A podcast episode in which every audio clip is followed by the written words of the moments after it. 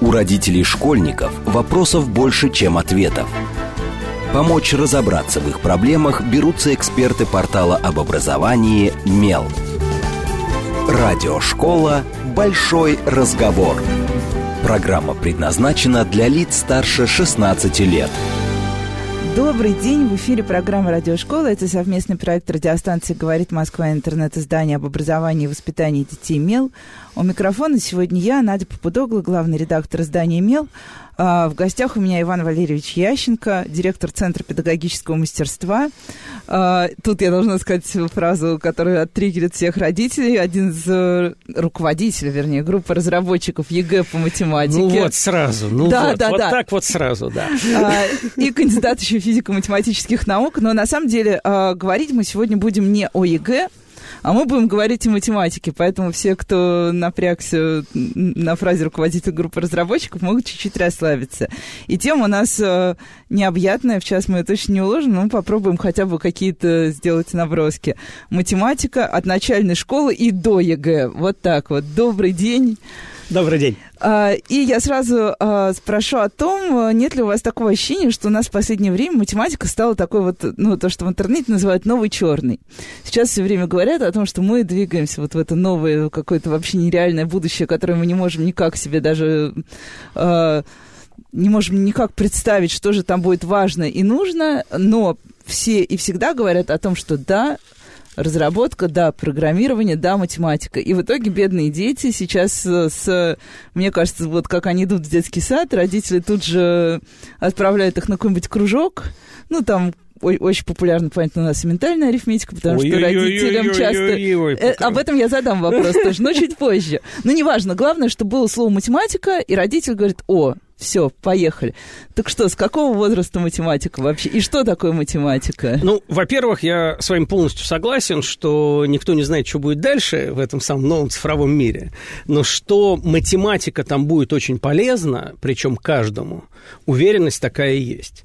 Но математика разная. Вот я хочу сразу успокоить родителей и детей, кому математика не нравится что если у вас математика не получается, это не значит, что будущее для вас закрыто. Будет огромное количество замечательных гуманитарных профессий. И все говорят, что, наоборот, второй огромный блок профессий, который точно никакие роботы никогда не, не захватят, не победят, это профессии, связанные с персональной коммуникацией. Профессии, которые связаны с личным вниманием. Начиная от такой простой профессии, как официант – и кончая очень продвинутыми профессиями, как психологи, консультанты.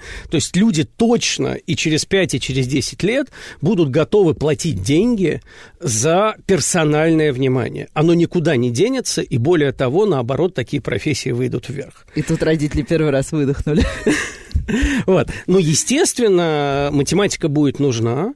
Причем математика будет нужна каждому. Почему мы говорим, что вот когда писали концепцию развития математического образования в России, одним из руководителей группы был Станислав Смирнов, филдский лауреат, такой всемирно известный математик. Там мы выделяли три группы требований в области математики. Математика для жизни, которая нужна каждому. Математика для применения в профессии, там, где нужна, вот, начиная от экономистов, инженеров, программистов и так далее. И третье – это творческая математика, те, кто будут изобретать ту самую новую математику. Так вот, почему математика для жизни ну, нужна каждому? А потому что появляется выбор. Если 30 лет назад телефон был проводной, и счета за телефон приходили фиксированные – то сейчас огромное многообразие выбора тарифов на телефон, на интернет. Да что уж там телефон, у нас кредиты граждане да? берут каждый ну, день. Ну, кредиты все-таки это вещь такая уже более редкая. Телефон есть почти у каждого.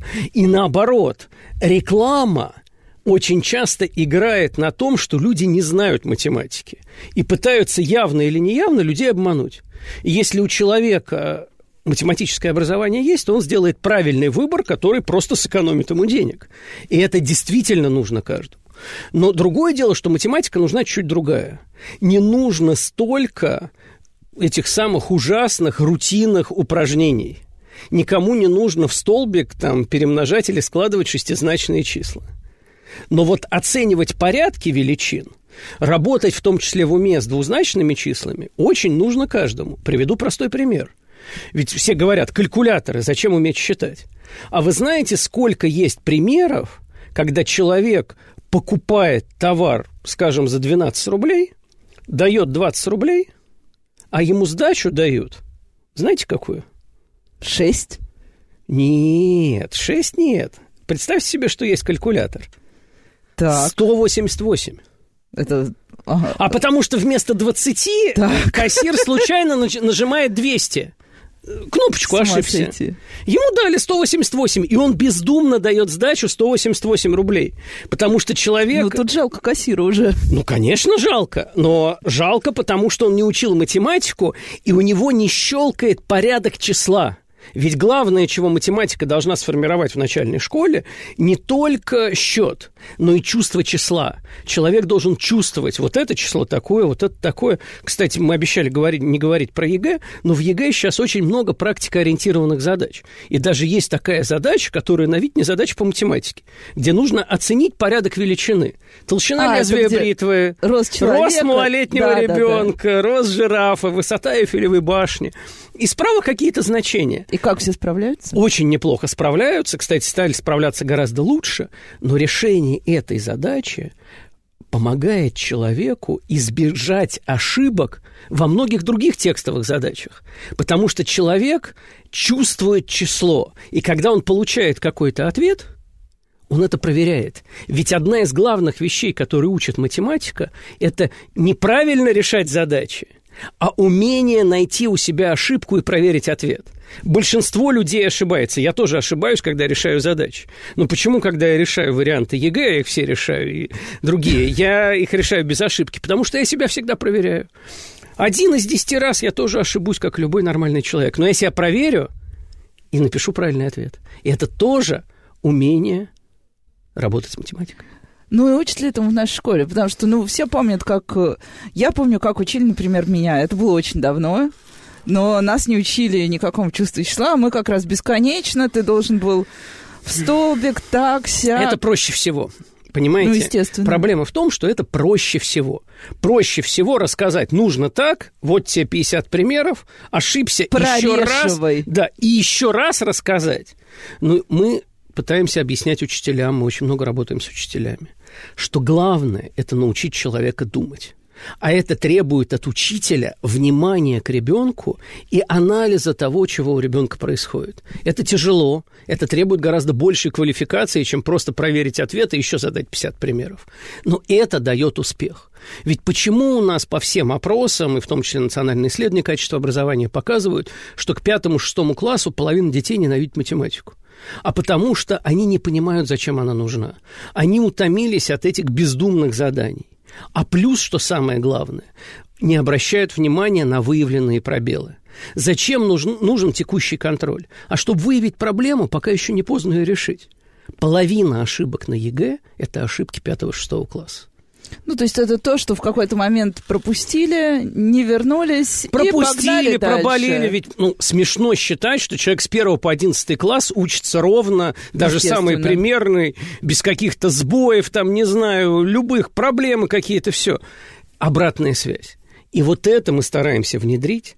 И, кстати, в первую очередь на это должны работать цифровые технологии. Они должны помогать родителю, помогать учителю, помогать ребенку выстраивать индивидуальную траекторию. Один пошел чуть быстрее вперед, другой чуть медленнее. Ведь нет никакой проблемы, что кто-то выучил таблицу умножения во втором классе, а кто-то в третьем. Да вообще никакой.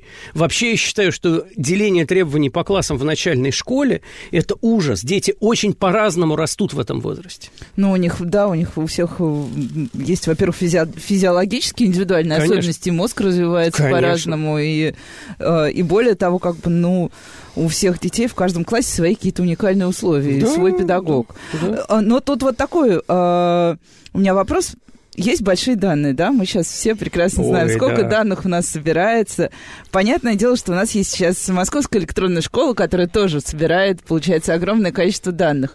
Мне вот всегда было интересно, а можно как-то использовать эти данные как раз для, не просто для вот того, чтобы, ну вот сейчас как это работает? Ну вот я родитель, я захожу, смотрю, вот у него там отметки, вот у него там какие-то пометки, вот домашние задания.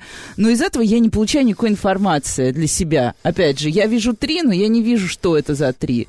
А у, у учителей есть какой-то, какая-то возможность, и вообще, если она технически в природе, чтобы использовать вот эти вот все отметки как раз как, ну вот если мы видим, что тройки, да, там вот первое полугодие, там тройки по таким-то темам по такому-то предмету. Это же как раз и есть тот момент, когда нужно вернуться и понять, почему у ребенка была тройка, так ведь? Вы абсолютно правы. Более того, с моей точки зрения, оценка или отметка, это, кстати, довольно тонкая история, да, да, да. не должна быть вот такой тройка, четверка, пятерка, которая еще у нас ассоциируется со всякими психологическими вещами. Да, средний, отличный, хорошо. плохой, средний. Да, и тут же вызывает у родителей эмоциональную реакцию. Отлично, давайте дадим пряник неудовлетворительно, давайте применим там какую-нибудь меру воздействия в зависимости там, от традиции и культуры семьи.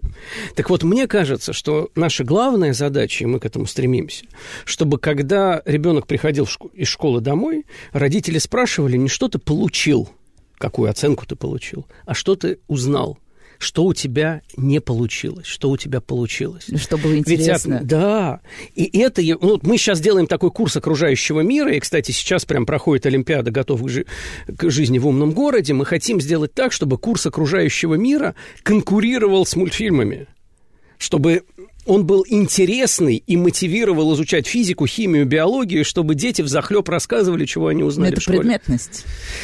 Ой, слушайте, я этих умных педагогических слов, конечно, знаю, но я их не очень люблю. Есть много слов гораздо более понятных а, обычным Нет, родителям. это просто как раз, чтобы родителям связать, что это такое, потому что да родители сейчас, когда слышат когда это ребенок... они падают в обморок сразу. Да когда ребенок приходит и рассказывает родителям, чего он интересного узнал про живую природу или про окружающий мир, или про любимый город, вот тогда это действительно здорово. А если у ребенка что-то не получилось, то электронная система должна давать сигнал, над чем поработать. Мы, кстати, по результатам ЕГЭ и ОГЭ, а это первый пример больших данных в образовании, который реально можно использовать, даем достаточно четкие целевые рекомендации через Федеральный институт педагогических измерений, через регионы, над чем нужно поработать, над какими ошибками нужно поработать. И, кстати, если нас сейчас слушают те, кому сдавать ЕГЭ, а, хочу напомнить, точно. что, как вы думаете, кстати, с вашей точки зрения, какая самая типичная причина проблем, э, в, скажем так, в глупых ошибках на ЕГЭ. На чем люди балл теряют? Кстати, не имеет отношения к математике. Мне кажется, просто на том, что все так э, устают от подготовки. Не, ну это как бы психология, это тоже верно. Так, неправильно, ну, неправильно, прочитан, неправильно, неправильно прочитанные условия неправильно прочитали. Ну, это же известно, это вот эта фонологическая история про математику, что чтение математики да? тоже непосредственно Абсолютно. связано. И именно поэтому, если попросить ребят, родителей, просто внимательно читать условия, а лучше два раза, и проверять себя, то вы не потеряете баллы на этих самых первых задачках, которые вы с трудом, может, заработаете на последних. Поэтому внимательно читайте условия. И, кстати, еще один совет. Тут все спрашивают, чего делать на последних неделях? Ответ очень простой. Побольше делайте тренингов, можно даже электронных, прям после майских, по тем задачам, которые у вас получаются – чтобы не, не, не расслабиться слишком... Две причины.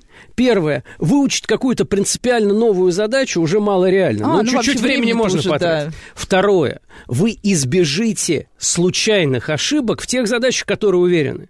Ведь самое обидное – это заработать где-то балл, потом потерять ее там где-то. А третье, если ты будешь прямо за неделю перед экзаменом делать задачи, которые не знаешь, ты придешь к экзамену с ощущением, что ты ничего не понимаешь.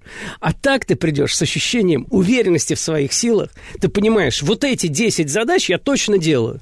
Супер, я их сделаю, начну с них на экзамене. Ну, оставшееся время буду бороться за баллы на других задачах.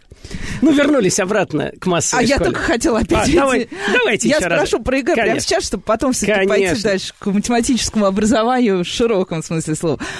А, ЕГЭ, базовая математика и профильная математика. Да.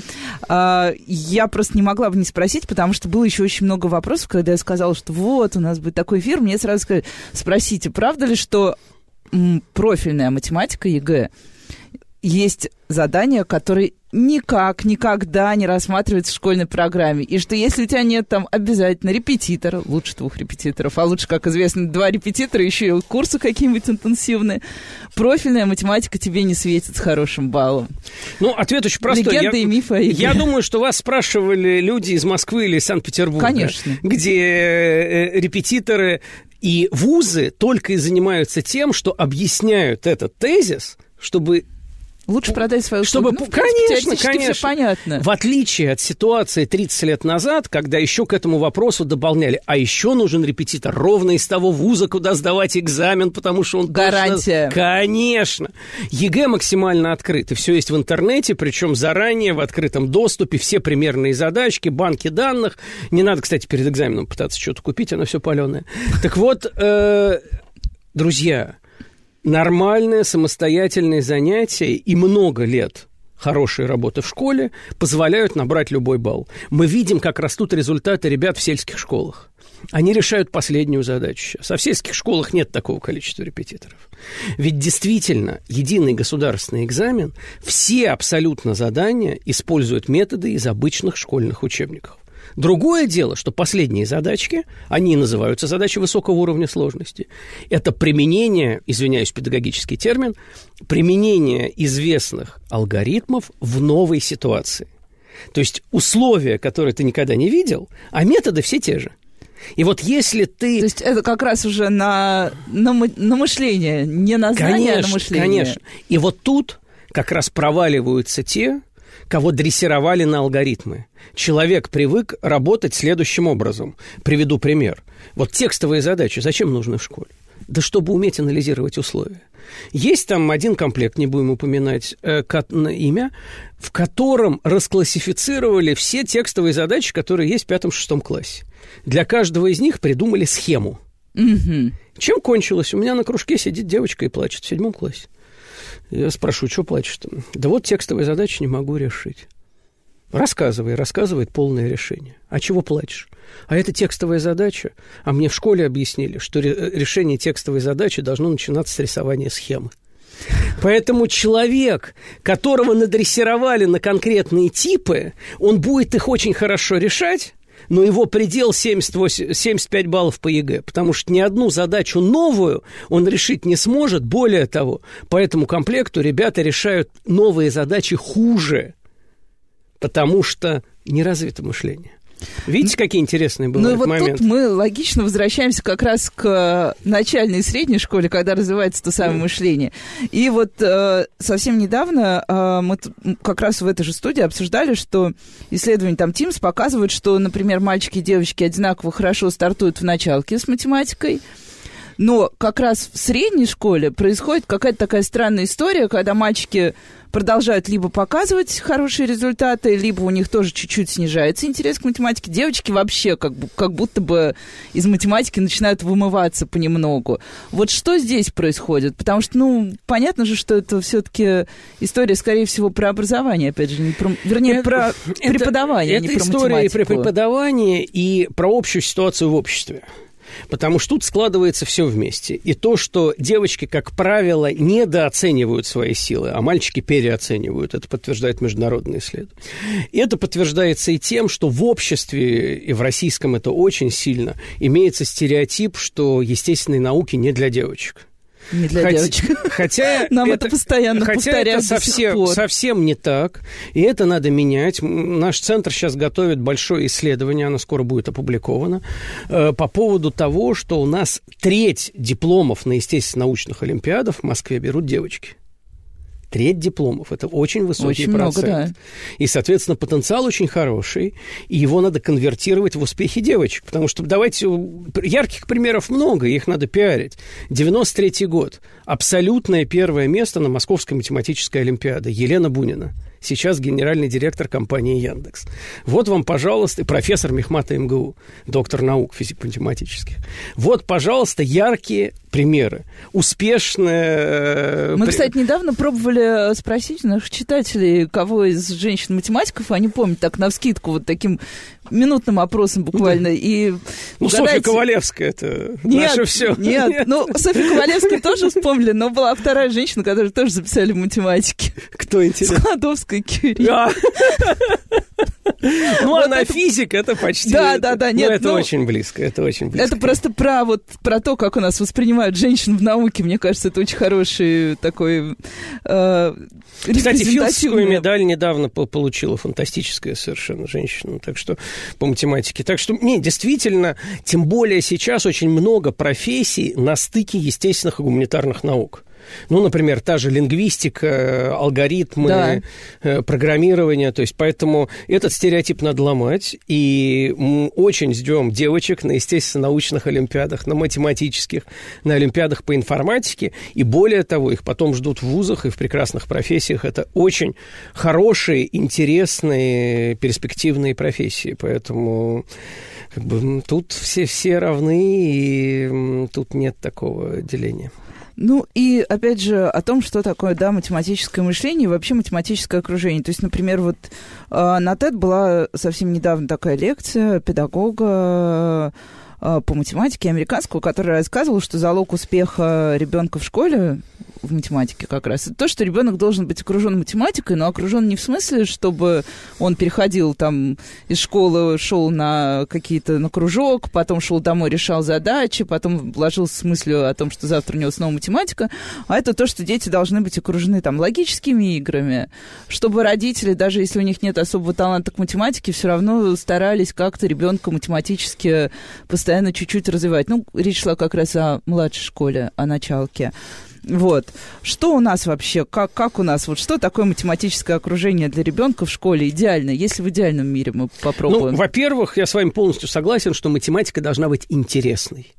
Естественно, без труда не выловишь рыбку из пруда, и любое э, учение – это труд – и нельзя сказать, что изучение математики может быть все время игрой, радостью. Все равно рутинные упражнения никуда не денутся, и чтобы кто что ни говорил, таблицу умножения надо выучить. Но другое дело, что выучить ее нужно не обязательно так вот насильственно фиксированное время, ну, не во втором, так в третьем классе выучишь. Кстати, учить ее надо для очень простой вещи, не для того, чтобы знать, что такое семью 8, а для того, чтобы когда ты видишь пятью 6, о, когда ты видишь 56, у тебя сразу всплывает семью 8 чувство числа, оно формируется в том числе этим. Так вот, э, кроме обычных там рутинных упражнений, действительно в семье, в школе должна быть культура мышления – интерес к логическим задачам, интерес к анализу чисел. Есть очень много и хороших игр, есть очень много любых развлечений. Да, судоку те же самые тоже очень полезны. Другое дело, что не надо бросаться в крайность.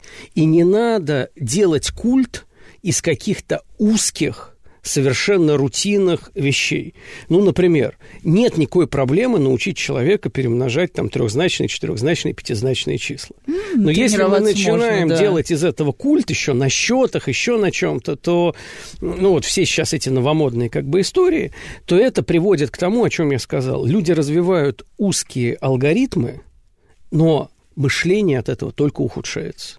Поэтому не надо абсолютизировать вот такие странные достижения.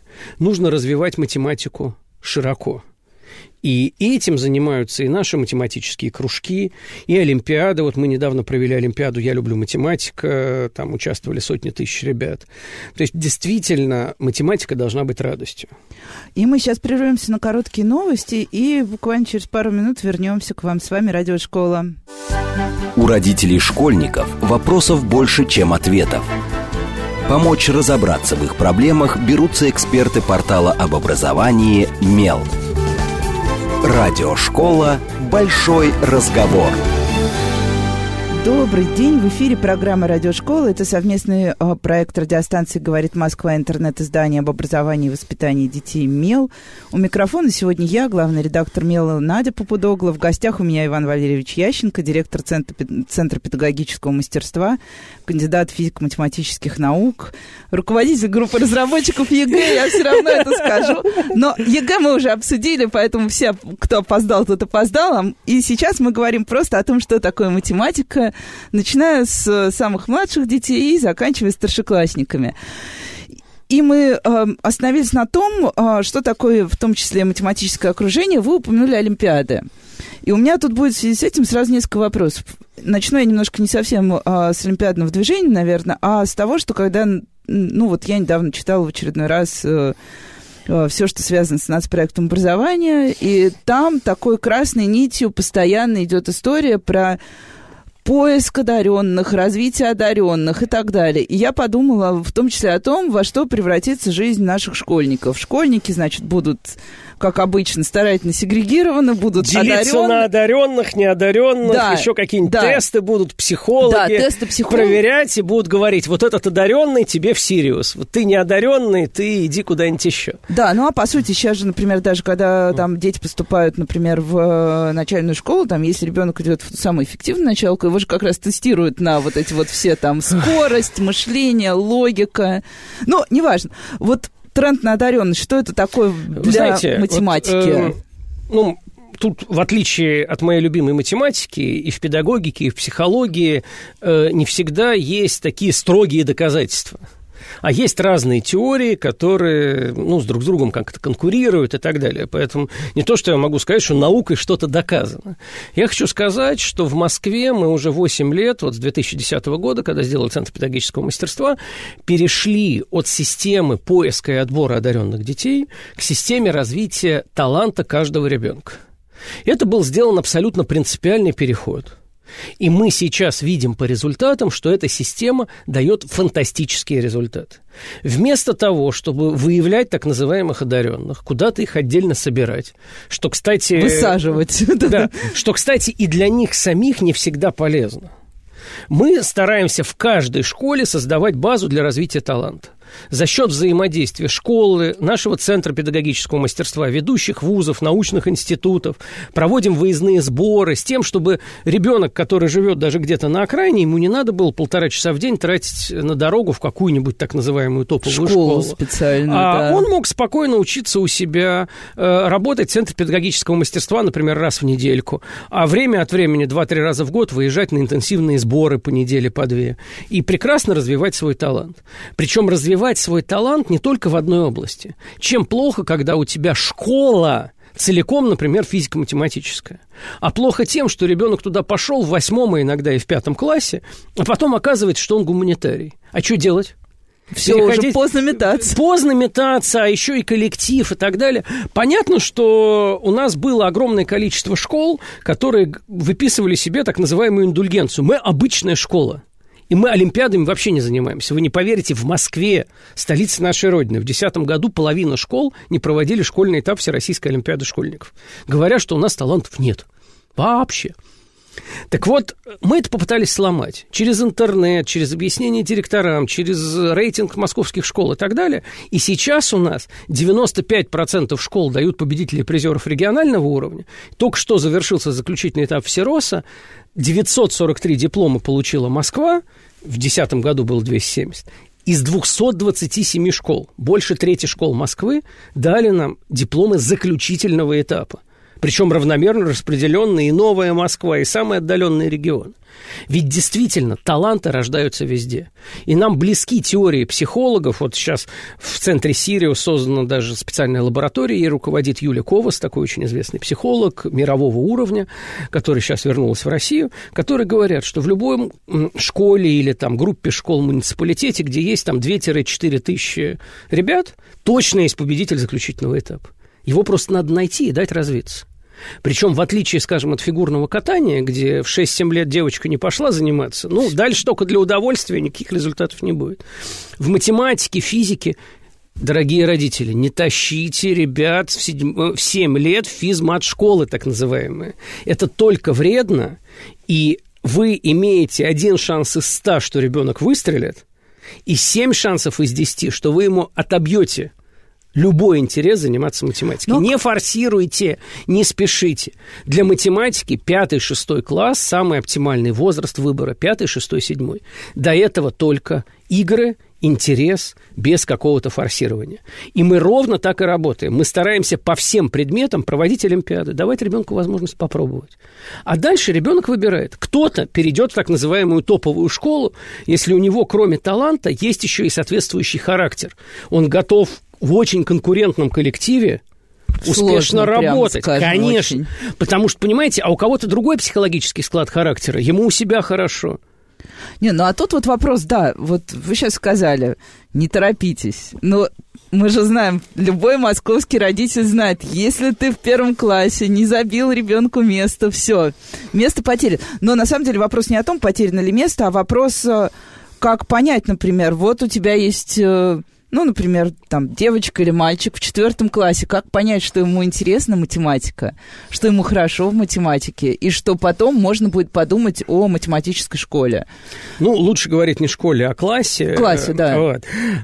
Ну, хотя школа тоже есть, но это вопрос, вот еще раз говорю, психологический, это всегда... Я сейчас спрошу об этом, у Да, меня тоже, да. я люблю этот Вот. вопрос. А ответ очень простой, что нужно использовать массовые олимпиады. Кстати, у нас запрещены в Москве олимпиады в начальной школе, где определяют лучшего, где дети соревнуются с детьми. Мы все такие олимпиады закрыли, потому что это вредно и тому лучшему, Но и всем остальным. Уничтожение просто, мне Да, кажется, мы ребенка. проводим массовые олимпиады, где дети соревнуются только с задачами. Ты решил три задачи из семи. Молодчинка, получи грамоту. Ты четыре, тоже молодец. Но ты не более молодец, чем тот, кто решил три задачи. Такие олимпиады в Москве проводятся. Они проводятся через интернет, проводятся в школах. Это очень удобно. Все они бесплатные. Это как раз я люблю математику. Вот я люблю математику, у нас сейчас прошла, участвовали сотни тысяч ребят. Сейчас идет Олимпиада по окружающему миру. Вот просто прямо сейчас и будет идти еще весь май, поэтому время у нас есть. И есть много материалов в интернете, в том числе Центр педагогического мастерства. Ну и, конечно, кстати, математика и русский, Всероссийская Олимпиада начинается с четвертого класса, школьный этап. Конечно, никакого заключительного, заключительный только 9-11. Поэтому берите эти самые Олимпиады. В пятом-шестом классе уже есть турнир Ломоносова, есть много таких занимательных Олимпиад. Дайте ребенку почитать занимательную книжку, занимательные задачки. В большинстве школ у нас есть математические кружки.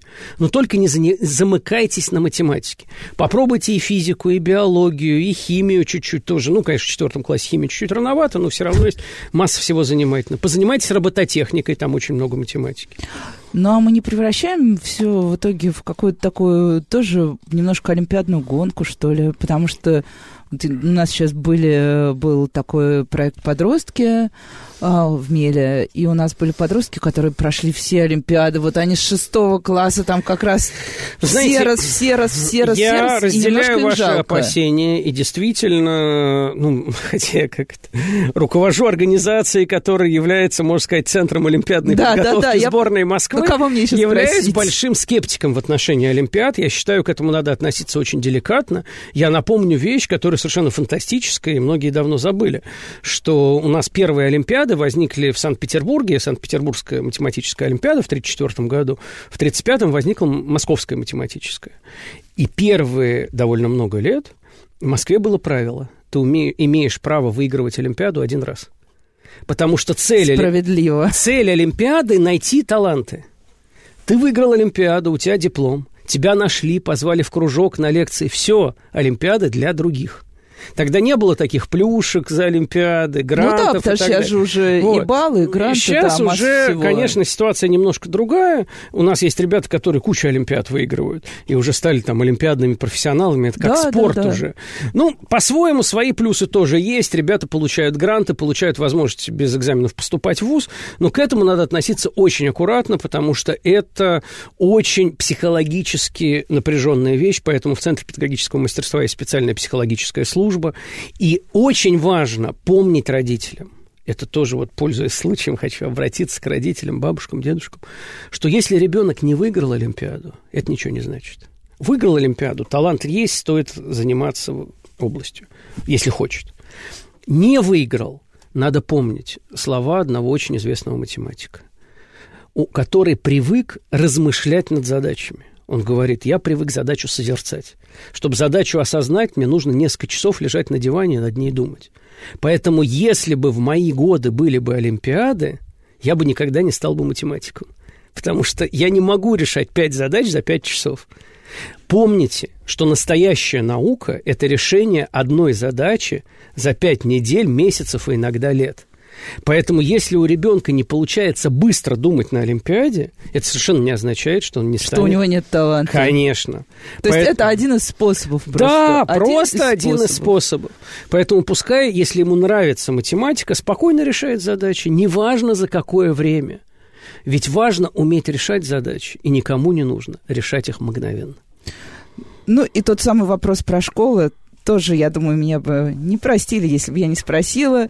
Все, я думаю, и вы тоже помните замечательную цитату Германа Оскаровича Грефа о том, что пора нам убрать все наши специализированные школы. Потом была было долгое разбирательство, что имел в виду Герман Оскарович, что не имел в виду. Мне кажется, у всех взяли тогда комментарии. Мне кажется, у вас в том числе. Я да, конечно. слушала на, а, тоже по радио. Вот. Но, на самом деле, если посмотреть на классического московского родителя, он знает, что обязательно нужна сильная школа, а в сильной школе еще нужен сильный класс. И мы знаем даже все эти школы, в которых стоит, и до сих пор даже стоит очередь на вход, и в основном это школы математические. Вот что такое физико-математическая школа? И в современном... Вот мы сейчас говорили о том, что да, современный мир такой, что на самом деле это уже все достаточно зыбко, такая вот хард, хард история. Ну, ну, смотрите, во-первых, э, мы это уже обсуждали, я уверен, что Герман Оскарович как бы чуть погорячился э, то, что, с моей точки зрения, он имел в виду, то есть физмат-школов, которые занимаются только математикой, вот, вот их нет в природе. Ведь э, и вторая школа, знаменитая, все время была и огр... и прекрасным центром гуманитарного образования. Ну и 57-я Да, тоже... и 57-я. То есть они развивали детей гармонично. И мы гордимся тем, что ребята из физмат-школ куда только потом не идут. Поэтому не будем как бы вспоминать Германа Оскаровича, действительно, физмат-школы нам нужны, но сейчас они у нас не только единственная возможность получить математическое образование. А это, во-первых, так называемый, опять термин, простите, ресурсные центры. Проект «Математическая вертикаль», который мы запустили в Москве сейчас, это массовые классы с хорошей математикой 7, 8, 9 класса. Сейчас в проекте уже 300 школ, будет еще больше. Их курируют ведущие вузы и как раз вот эти самые ведущие физмат-школы. И это возможность в шаговой доступности получить хорошее математическое образование. То есть родители могут просто зайти куда надо посмотреть, да, где... конечно, да, но в любом шаге. И, кстати, в этих самых классах, в прошлом году это были седьмые, с восьмого мы запускаем треки, например, IT-трек с Яндексом, физический трек с Физтехом, с тем, чтобы это действительно были приложения математики. Кто хочет супертеоретическую, такая возможность есть. Угу. Но сейчас эта возможность не сводится к тому, что нужно поступить там 57-ю, вторую там и так далее. Ну, а если поговорить про вот как раз вернуться к самым маленьким немножко и поговорить о том, все-таки вокруг математики, да, есть очень много всякого окружения. Там это развивающая математика, которая начинает пичкать малышей с двух лет, по-моему, там всякие разные Бедная. кружки. Это, да, и ментальная... Еще хорошо хоть пренатальную математику не придумали. Ментальная арифметика, которая сейчас есть у нас практически там в каждом, тоже в, в каждом районе ну, в Москве это какой-то локальный коммерческий драйв. Э, через год-два это вся пена сойдет, и не будет ее никакой. Ну, то есть, ну, вот просто... прям готовить детей к, к тому, что они пойдут в школу и будут там заниматься математикой, все-таки не стоит вот ну, начинать конечно. эту траекторию. Нет, первое, математикой заниматься хорошо. Если Два под кубика, три кубика. Под какими-то красивыми красивыми обертками люди занимаются математикой, бог с ними. Но надо помнить, что это не панацея, а если очень узко сосредотачиваться на одном математическом навыке, как там с той же ментальной, то это будет только хуже, и в пятом-шестом классе это даст негатив. Поэтому поиграть немножко, да пожалуйста, но не надо э, на этом, чтобы свет клином сходился.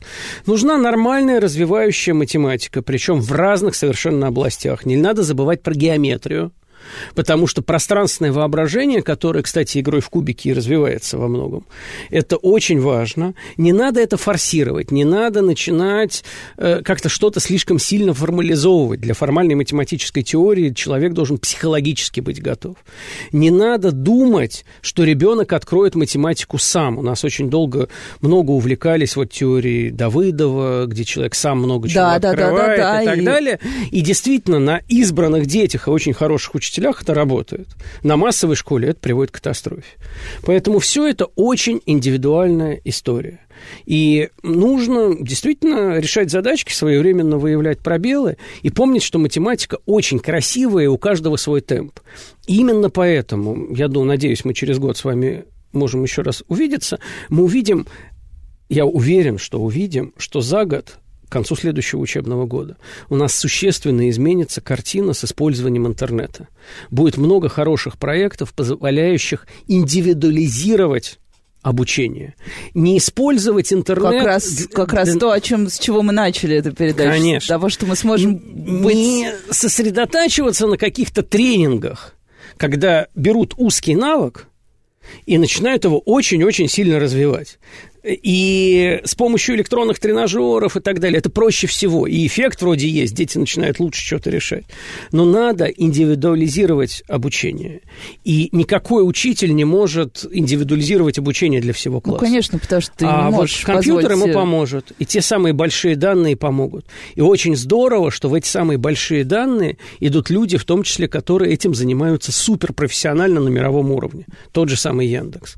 Поэтому я уверен, что Россия тут может сделать рывок, на который будет засматриваться весь мир. Нету никакой панацеи на Западе. Нету.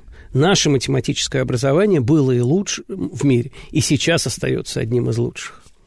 Ну, очень хочется, конечно, в это верить, что всегда так все и будет. Но, э, окей, вот индивидуальное образование, что оно учитывает, по сути? Оно учитывает темп, да? Оно учитывает способности ребенка. Ну, способности на данный момент. Вот я очень боюсь слова способности, вот, потому, потому что способности как, как это абсолютные категория. А вполне может быть, и мы знаем массу примеров, что у человека были тройки, а потом он занялся математикой и стал математиком. Поэтому мы говорим про то, какие у ребенка на данный момент таланты. Вполне возможно, что человек просто еще не подрос для математики, она ему не интересна, а через несколько лет он ей займется. И, кстати, есть очень другой риск важный и очень серьезный. Родители, которые увидели какую-то область, в которой ребенок успешен в начальной школе, Они начинают, начинают развивать только ее. Да. И если, не дай бог, это оказалась математика, то может оказаться так, что ребенок так вот до 11 класса, а потом в ВУЗ поступил, и только на третьем курсе понял, что вообще он не математик, а историк. Я знаю такие примеры. Мне кажется, в этом смысле математика чем-то похожа на музыкальные школы, когда наших детей всех отдавали на фортепиано, ну, это... они... То есть не забывайте другие области рядом с математикой. Биология, химия, физика, информатика, робототехника. Даже если у ребенка что-то очень хорошо получается, школа должна расширять возможности. Это вуз сужает. А в школе помните о том, что максимальная широта – это залог успеха. Ну, а в каком возрасте все-таки тогда нужна специализация? Вот эти самые седьмой, восьмой класс? Очень, очень четко, и именно поэтому сейчас вот та детализация в ГОС, которая планируется, позиция Ассоциации учителей математики и многих ведущих педагогов, и сейчас она поддерживается и многими министерствами, я уверен, что Минпрос к нам прислушается, это то, что в седьмом, восьмом, девятом классе в, в стандарте должна быть возможность углубленного курса математики. Угу. Потому что иначе какие-то школы, какие-то регионы это делают, а полстраны остается без возможностей. У нас огромное количество регионов и школ, где ни один человек в математике никак не продвинулся. Только потому, что в седьмом, восьмом, девятом классе нет возможности. Поэтому седьмой, восьмой – это старт профильной математики. Ну, седьмой так более-менее предпрофильная. Восьмой, девятый – начало углубленки. Десятый, одиннадцатый – настоящий профильный курс. Либо математический, либо физико-математический, информатический, потому что математика дает возможность делать любой естественно-научный трек. И тут вы меня вынудили... А пятый, шестой класс кружки. Задать вопрос про ЕГЭ. Опять, да, опять, давайте, потому давайте. что у нас же есть э, легенда и миф номер два. Мы все время говорим о том, и многие дети говорят, что в школе 10-11 класс их начинают только готовить к ЕГЭ. И какая же здесь получается ну, смотрите, профильная э, математика? Первое, э, хочу сказать, что если ЕГЭ покрывает все необходимые ключевые темы школьной программы, то правильная подготовка к ЕГЭ вполне совместима и, С более того, и является нормальным, хорошим изучением математики. Другое дело, что, к большому сожалению, так же, как мы с вами обсуждали, что в начальной школе дают по 50 примеров, вы знаете, как готовят к ЕГЭ? А готовят к ЕГЭ, к сожалению, очень простым образом. В кавычках готовят. Мы не по телевизору, поэтому кавычки пальчиками не могу показать. Берут 30, 50, 100 вариантов. И прорешивают. Их тупо прорешивают. Повторение должно быть тематическим. С моей точки зрения, за время подготовки к экзамену в 11 классе человек должен решить 5, 6, ну максимум 10 вариантов. Один осенью для пробы, чтобы понять свой уровень и Где понять, ты над чем сейчас? работать. Да. Февраль что-то промежуточное. Ну и сейчас несколько вариантов, чтобы потренироваться. Все остальные вещи должны быть тематические. Но, к сожалению, мы это видим по тиражам книг. Лучше всего продаются не тематические книги, которые реально готовят, а сборники 500 вариантов. задач, которые ты должен решить. Да, а сборники получить- вариантов, 30 вариантов, 50 вариантов – это самый неэффективный способ подготовки. Поэтому нормальное тематическое изучение – это и ЕГЭ, даст вам возможность нормально сдать.